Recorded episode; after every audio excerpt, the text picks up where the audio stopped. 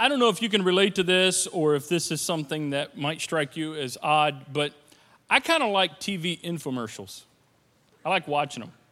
And it's weird, huh? But the reason why is because they're pretty much all the same.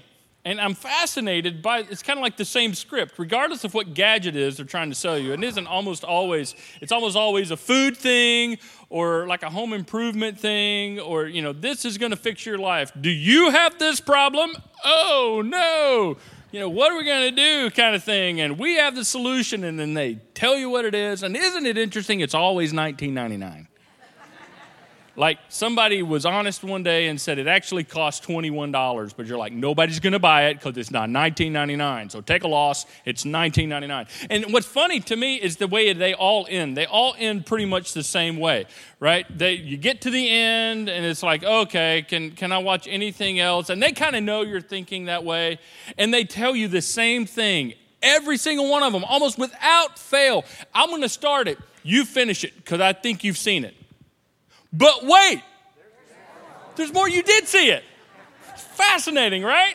And It is like, oh, okay now. All right, right? Now we're going to give you two for the price of one. But wait, there's more. Like, wow, this is awesome. I still feel the same about it, but um, thanks for telling me.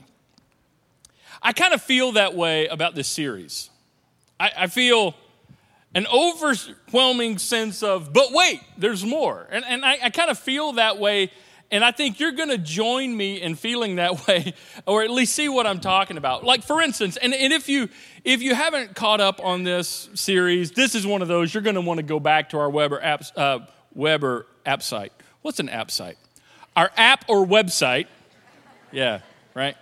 And catch up on all of that. And that way you're up to speed. But in week one, we saw this that sin entered the world, that Adam's fall affects us all, but we do the same thing he did. We, we live the same ways he lived. Now we all fall. But that's not all. There's a solution coming. So, right there, I feel, but wait, there's more. Because without that, it's pretty depressing. And then last week, we saw that God has a plan. God's plan is to fix this problem in three covenants. And these three covenants spell out the plot line, the theme of the entire Bible from beginning to end. Three agreements and last week we saw the first covenant, the first agreement that he made with one man named Abraham. And I'm going to bless you and I'm going to bless the whole world because of you. And after learning that together, I kind of felt this that's it? Like, what's that got to do with me? But wait, there's more. You're supposed to finish that with me. Okay? And so today, I can promise you, I can promise you that by the time we're done today, everything inside of you is going to be like, oh man, oh man. And everything is going to want you to hear, but wait. Yeah, yeah, you got it. You got it.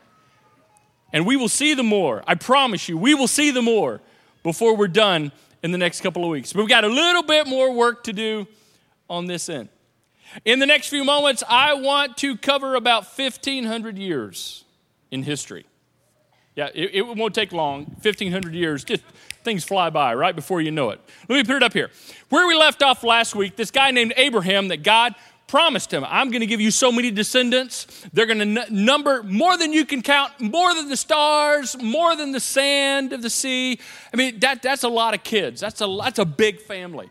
And sure enough, about that time, Abraham had a son, and then more children, and grandchildren, and great grandchildren, and his descendants grew and grew and grew and grew. And eventually, there was this guy named Jacob. We've talked about this before. He had 12 sons. One of them was named Joseph. And through a series of amazing events, they end up in Egypt.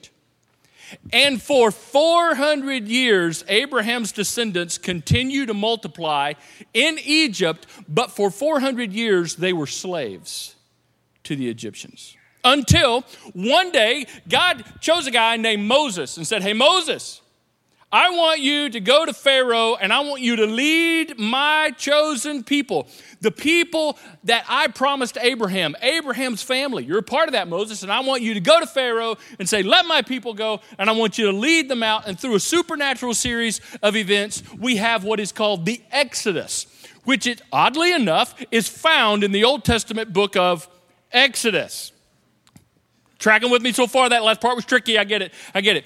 And then they get to the Red Sea. Oh no, what are we going to do? You know, but wait, there's more. God's going to take them across the Red Sea, supernatural setting that I'm hoping God recorded the whole thing. And that's one of the events that I want to see on video when we get to heaven. Like, cue up Red Sea footage, and we're going to watch this and go, wow, this is so cool, right? And if you don't know what I'm talking about, just you, you will one day. So, it really cool stuff. And they get to the other side of the Red Sea. I'm summarizing a lot. I told you 1,500 years. They get to this mountain called Mount Sinai. And it's Mount Sinai where God introduces the second agreement, the second covenant that He made with one nation, Israel, through Moses. Let me give you the summary of this covenant. I mean, it's a big covenant. There's a lot of details, as you will see in just a moment. But here's the summary of the covenant, the second covenant that God made with Israel through Moses. Now, if you obey me fully and keep my covenant, what covenant? The second covenant, then you of all nations will be my treasured possession. In other words, we're going to have a special relationship. Things are going to go very well for you. You and I are going to get along just swimmingly. But you have to keep my commandments fully and do what I say. Now, here's what I think is fascinating. And part of it makes me want to go, Go, you, Israel.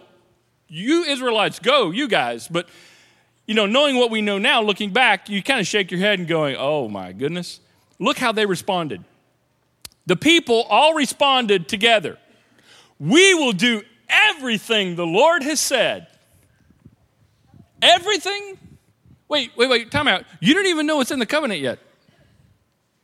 Like you, you, you don't even know what the commandments are yet. Wait, wait, wait, wait. Time out, time out. You, you haven't read the fine print.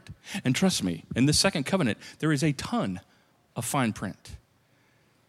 And you're saying we will do everything? And yeah, history, we look back on it and we know they didn't even come close to doing everything.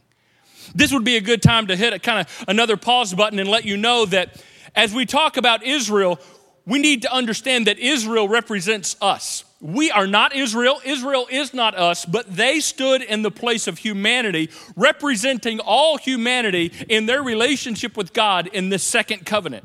God had to start with a man, then God had to start with a people. And as He introduces His way to the world through the nation Israel, what Israel did is the same thing that we would have done because it's the same kinds of things we do. Obey me fully. They said, Absolutely, we will do everything.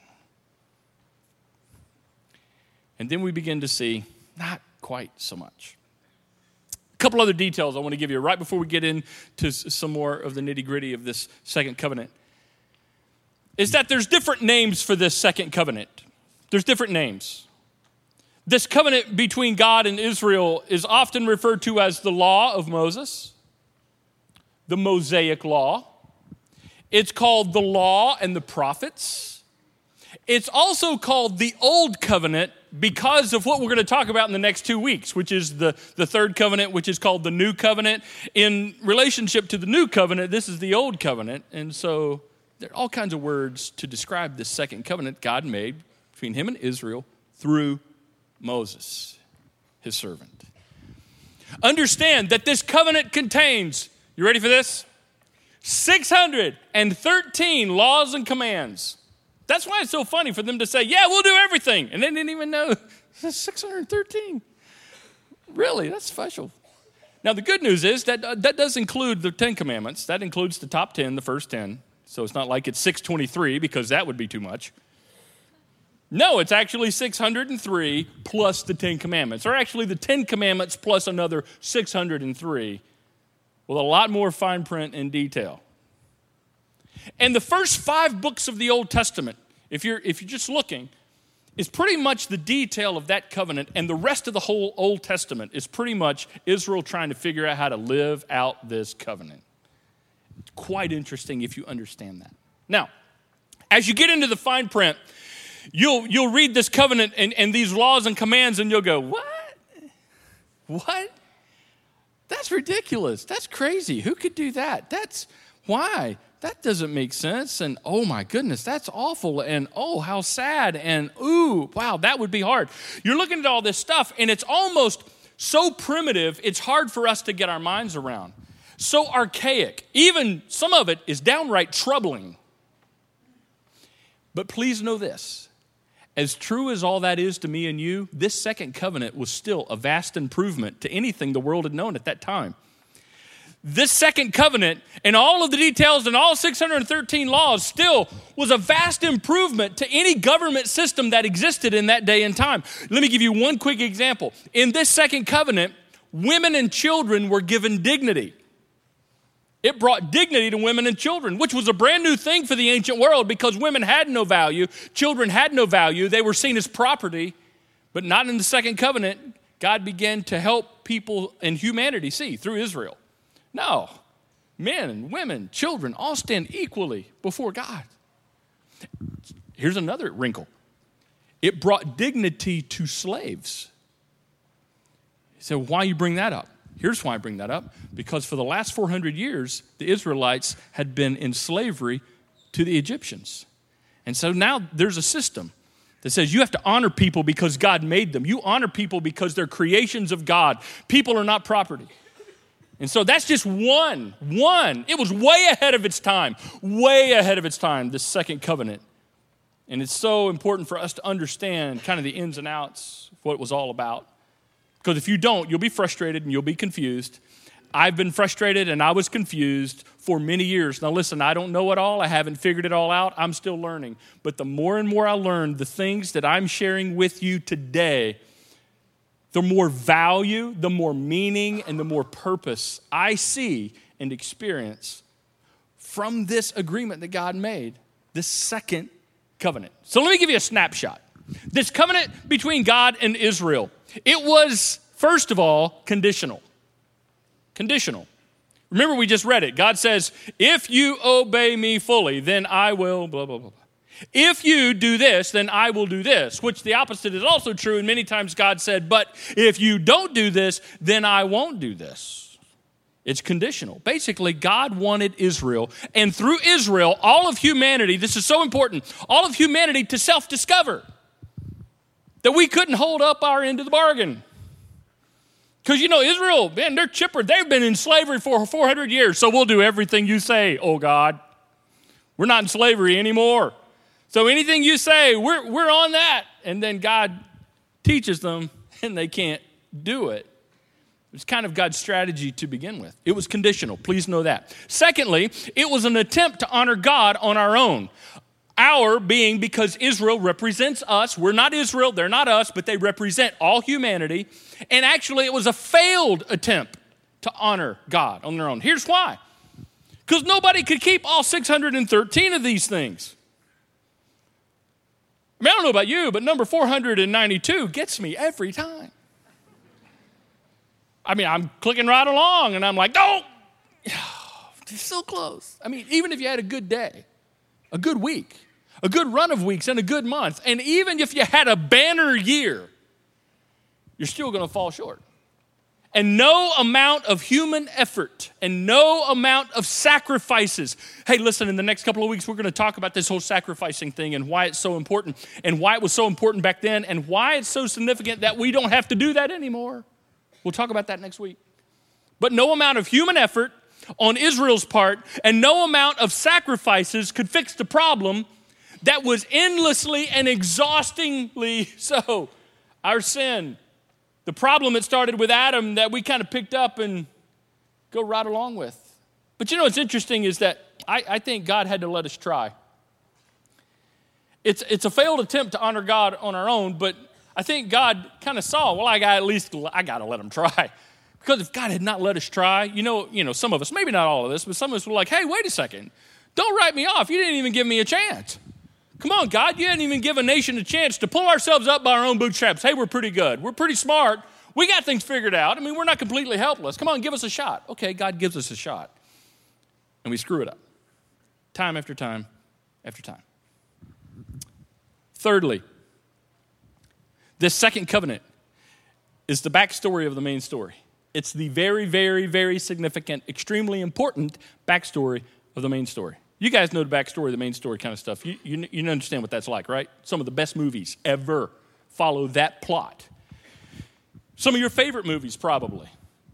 where right out of the gate, you know, the movie starts and there's this scene that's happening and it's all fast and it's overwhelming and you're going, I, I, I, I don't even know what happened. What happened? What happened? And you're asking all these questions. And then the scene cuts to this serene, by the stream 10 years earlier.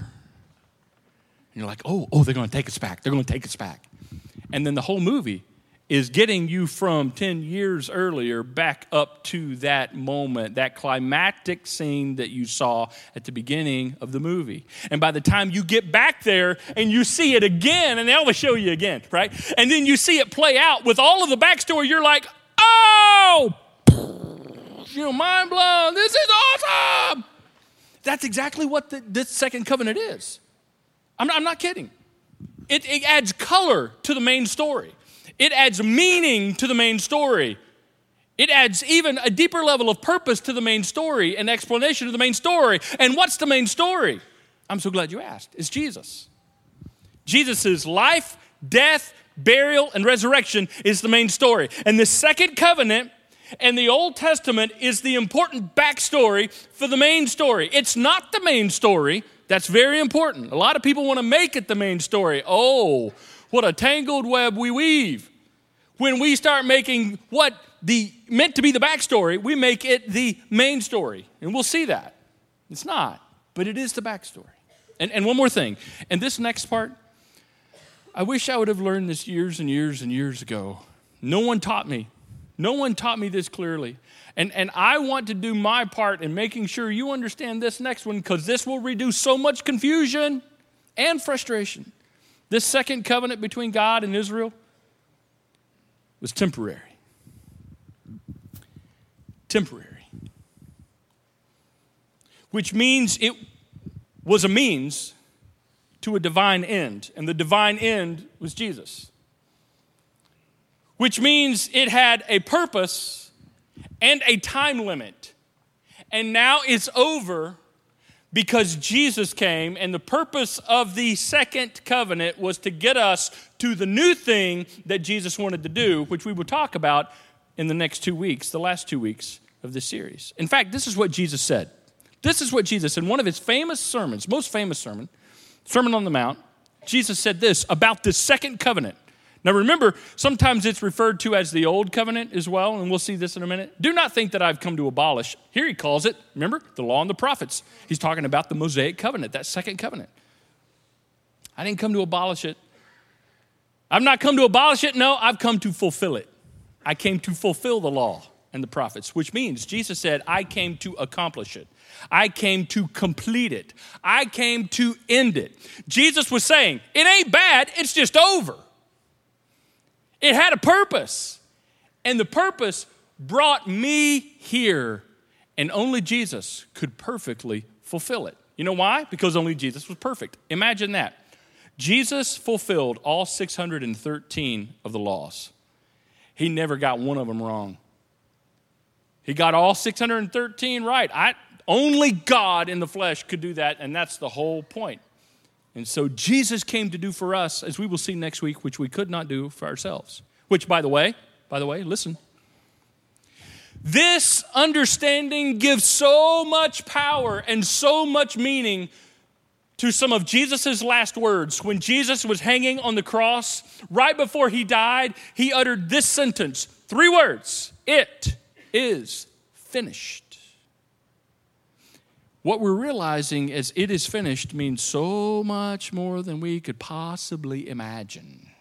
It wasn't just, I finished my mission, I finished my assignment, my life now is over here on earth. No, no, no, no. It's, it meant all of that and so much more, including the second covenant is now done.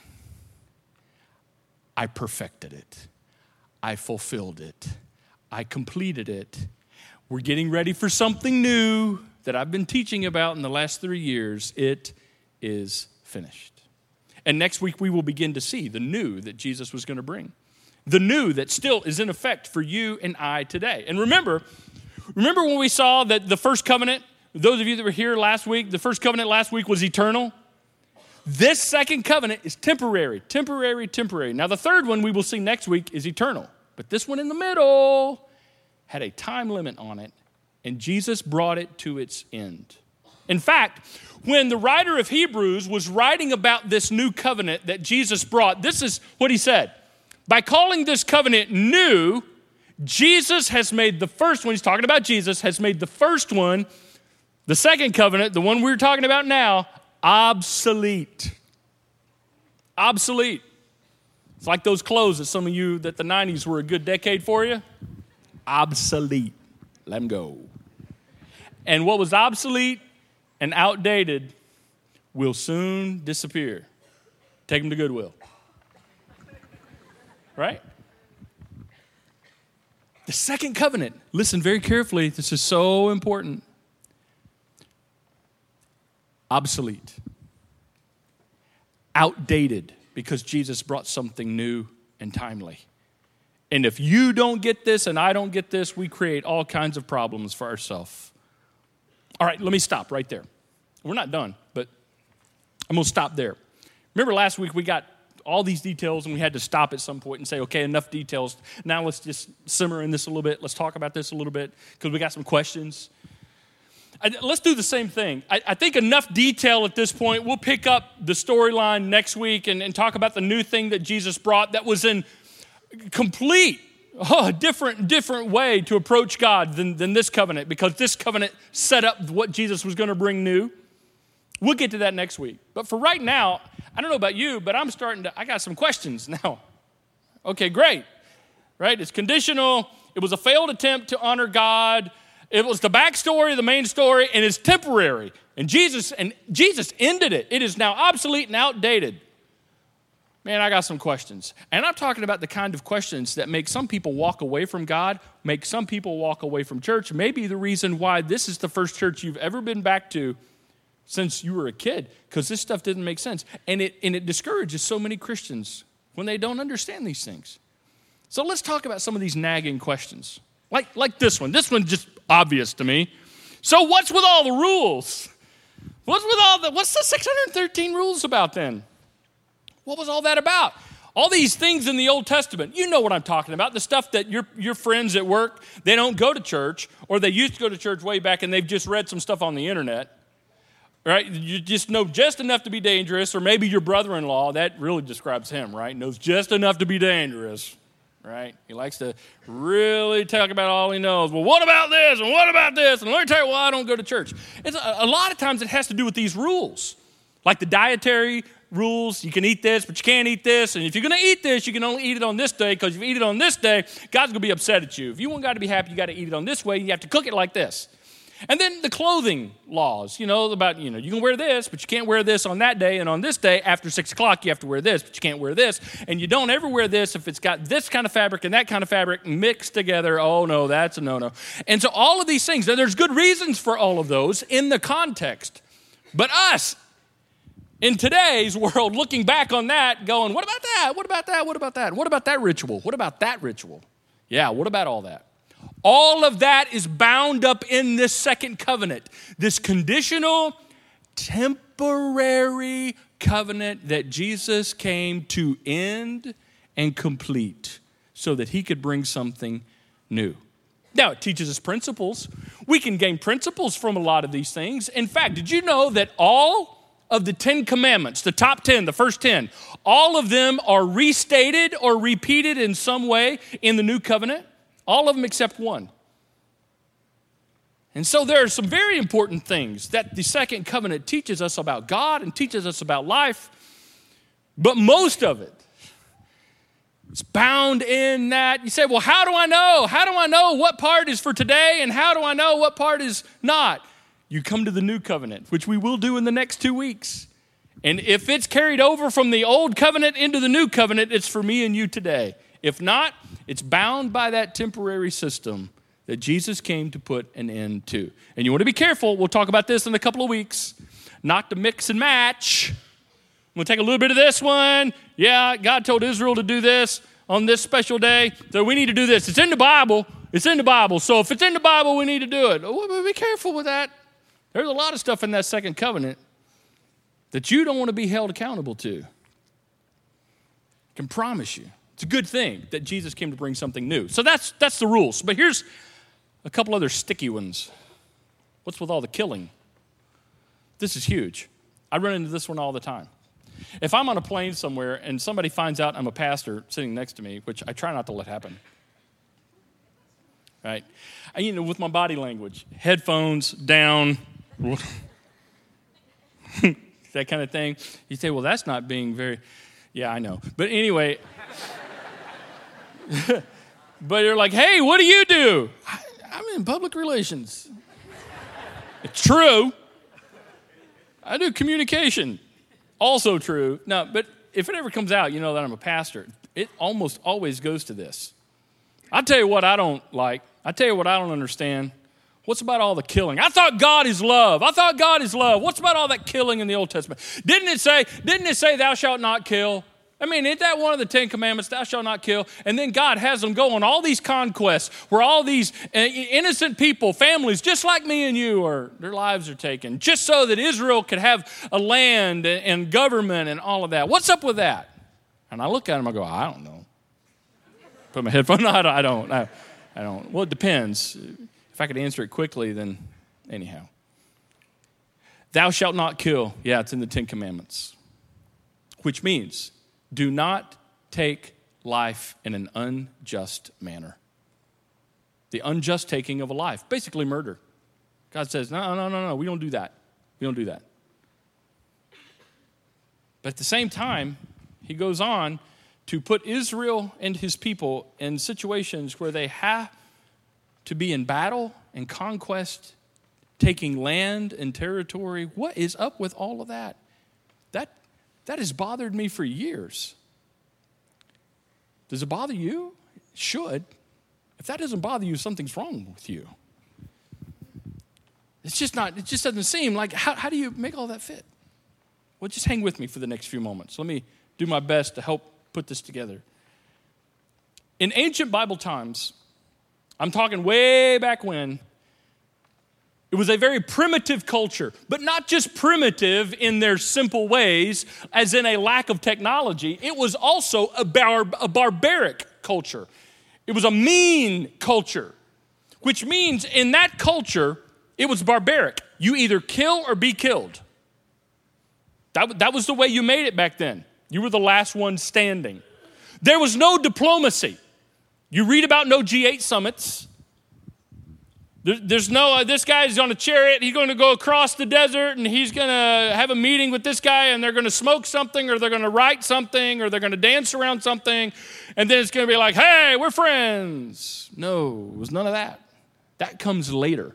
That came much later. In fact, the Roman Empire, that was one of their gifts to the world with all of its evils. One of their gifts was the peaceful form of government, diplomacy. Let's think about this. Now, they had their faults, there's no perfect system. It's actually the system that Jesus was born into, by the way, which perfectly set the stage for him. That's a whole different story, whole different reality. But it was kill or be killed. And God always, always, always, this is the principle, this is so important. God always starts where people are. When He's working with a culture, He always starts where they are and then takes them a step further to where they need to be. But he always starts with people and with a culture where they are. And you ought to be thankful for that because that means you too. That's just the way God does things. God has always worked with a culture to the degree that it has been developed. So if the culture is barbaric, that's where he has to start because that's all they know, that's all they understand. And that's the only thing that'll work back then. Yeah. Let me, let me give you a quick example. There is a phrase, actually, right after God gave the Ten Commandments, in the next chapter, Exodus chapter 21, there's a phrase that all of us have come, become familiar with, whether you are a Christian or not, whether you go to church or not. I mean, it's, it's, it's in poetry vernacular, it's in literature, it's been popularized and used and in so many ways throughout history, but it actually is a quote from the Bible. It's a quote from the that second covenant and the way that this life on life kind of thing is supposed to work. And it begins that way. I'm going to say the first two parts and then I want you to finish it because I know you know it. God says the way this works is that it's a life on life, an eye for an eye, a tooth for a tooth. See, you know more than you think you do. It's an eye for an eye, tooth for a tooth. I mean, how many times I hear people say it's an eye for an eye, tooth for a tooth, eye for an eye, tooth for a tooth? Yep. That is a great way to summarize the posture of that temporary second covenant. Fast forward hundreds of years. Jesus in Matthew chapter 5, in the Sermon on the Mount, quotes Exodus 21, and he says, Now remember, Jesus is bringing something new. He's bringing a new covenant. He's ending the old one and bringing a new one. And Jesus in Matthew chapter 5 says, You have heard the law that says an eye for an eye or a tooth for a tooth. But I say, Jesus says. And he goes on to explain what it means to turn the other cheek instead of giving it right back to him. And then he goes on to say, Love your enemies, don't kill them. Do good to them that mistreat you, don't harm them. Leave vengeance up to the Lord.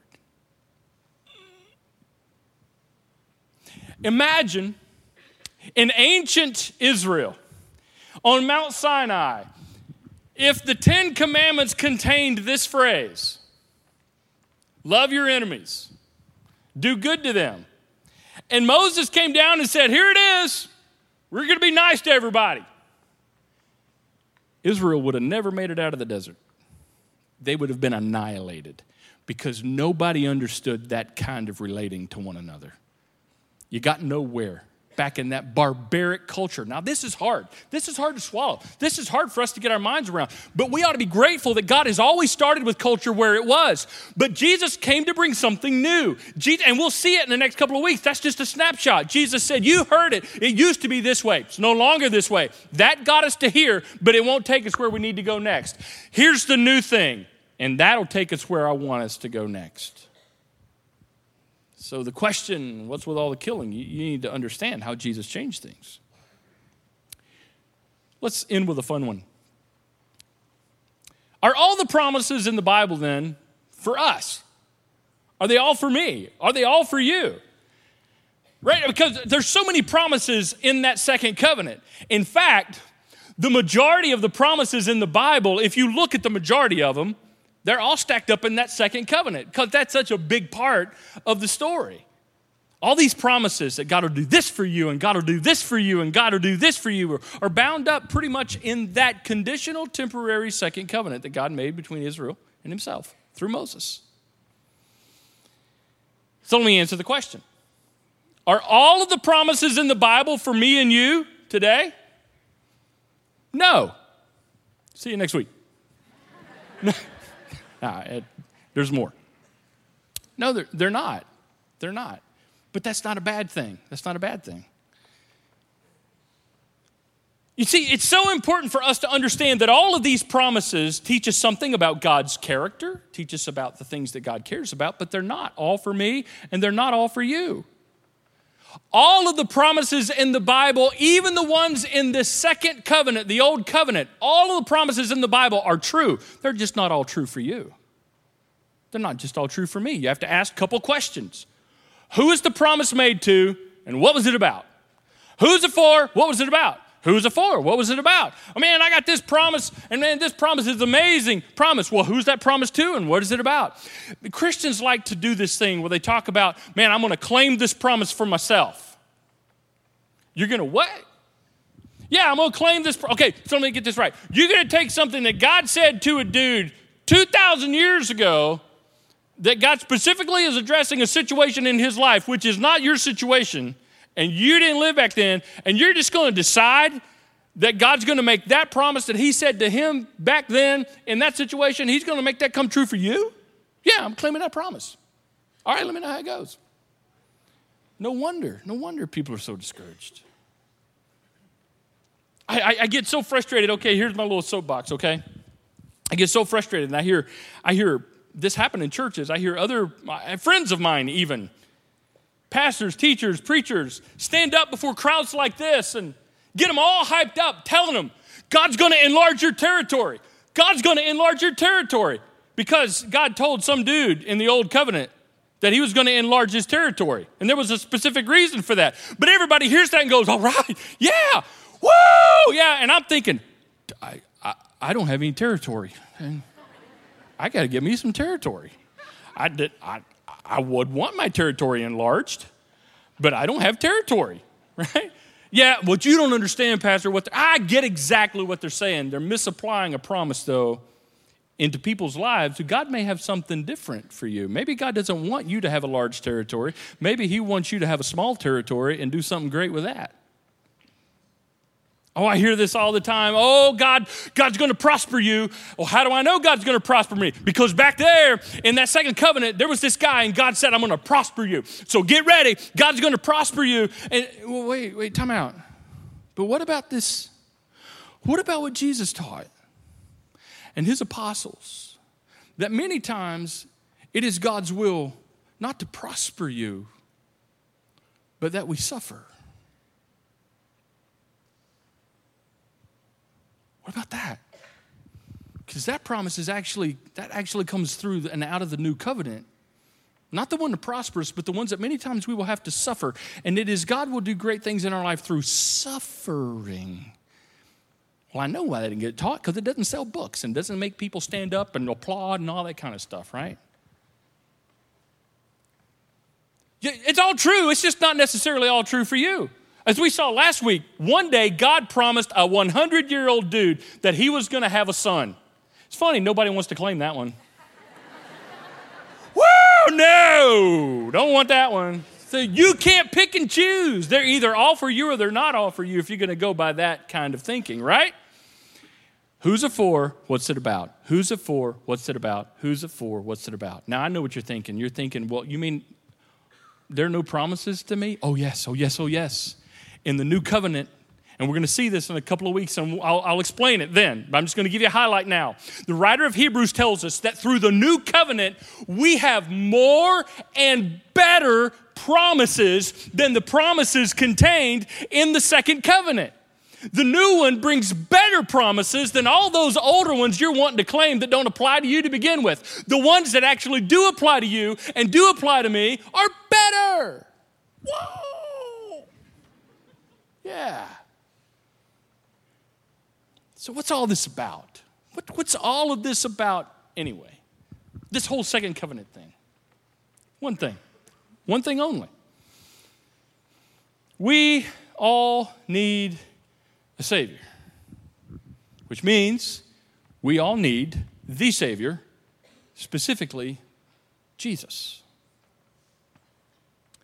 That, that, that's what the whole Old Testament, that, brings us to. That's what the whole second covenant brings us to. It all, as we will see next week, as we begin to introduce ourselves to what Jesus did and bringing something brand new to the world, it all points to Him. Wow. All that 613 laws, all that just, just reminds the world and should remind us. We need Jesus. And I don't care how long you've been following Jesus, you still need Jesus. You still need a Savior. There's not a day your feet hit the ground where you still don't need a Savior. Because it is still true no amount of human effort alone, no amount of sacrificing alone, no amount of attempt to earn God's favor on our own will get the job done. The whole point of that conditional, failed attempt to honor God, the whole point of the backstory, the whole point of that temporary agreement was to serve a purpose, and that's get us to Jesus, the Savior. And He's going to bring something new. And we'll begin talking about that next week. So I'm glad to report to you in, in every way, because I feel it and you feel it. And the good news is wait, there's more. And we'll get to more next week. Let's pray. Father, thank you so much for bringing us along on this journey. My mind is spinning. There's just so much. And, and that was kind of the whole point. Israel's mind was spinning, trying to live out the realities of that second covenant. What you taught them is true for us all, even today. We need you. We need a Savior. We need saving. We need Jesus. We cannot do what He alone could do.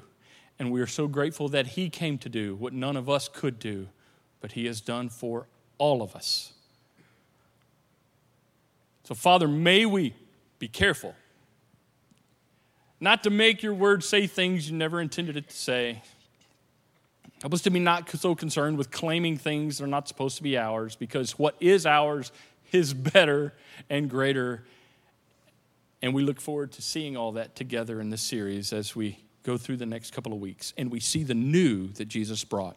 Until then, may we stand in awe of the masterful artwork of history and how you have brought us to the point where you become the center focal point. And may we always remember that and never forget it. In Jesus' name, amen.